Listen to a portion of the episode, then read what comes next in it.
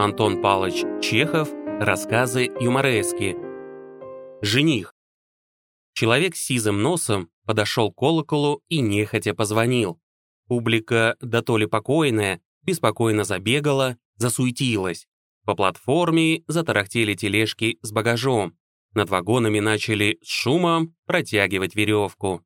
Локомотив засвистел и подкатил к вагонам. Его прицепили.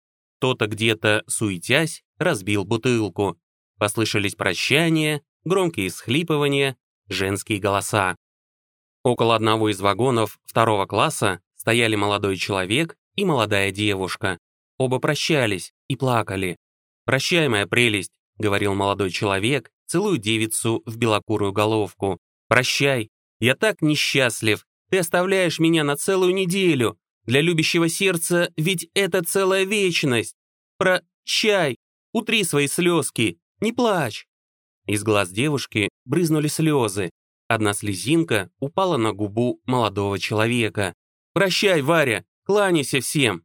Ах, да, кстати, если увидишь там Мракова, то отдай ему вот эти, вот эти. Не плачь, душечка. Отдай ему вот эти 25 рублей. Молодой человек вынул из кармана четвертную и подал ее Варе. «Потрудись отдать, я ему должен. Ах, как тяжело!» «Не плачь, Петя, в субботу я непременно приеду. Ты ж не забывай меня!» Белокурая головка склонилась на грудь Пети. «Тебя! Тебя забыть!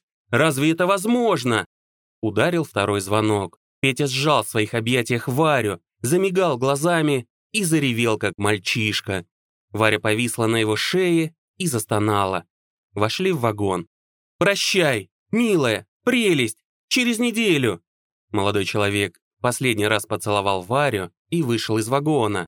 Он встал у окна и вынул из кармана платок, чтобы начать махать. Варя впилась в его лицо своими мокрыми глазами. «А идите в вагон!» – скомандовал кондуктор. «Третий звонок! Прошу вас!» Ударил третий звонок. Петя замахал платком, но вдруг лицо его вытянулось. Он ударил себя по лбу и как сумасшедший вбежал в вагон. «Варя!» — сказал он, задыхаясь. «Я дал тебе для Мракова 25 рублей. Голубчик, расписочку дай, скорей! Расписочку, милая! И как это я забыл? Поздно, Петя! Ах, поезд тронулся!» Поезд тронулся. Молодой человек выскочил из вагона, горько заплакал и замахал платком. Пришли хоть по почте расписочку!» — крикнул он, кивавший ему белокурой головки.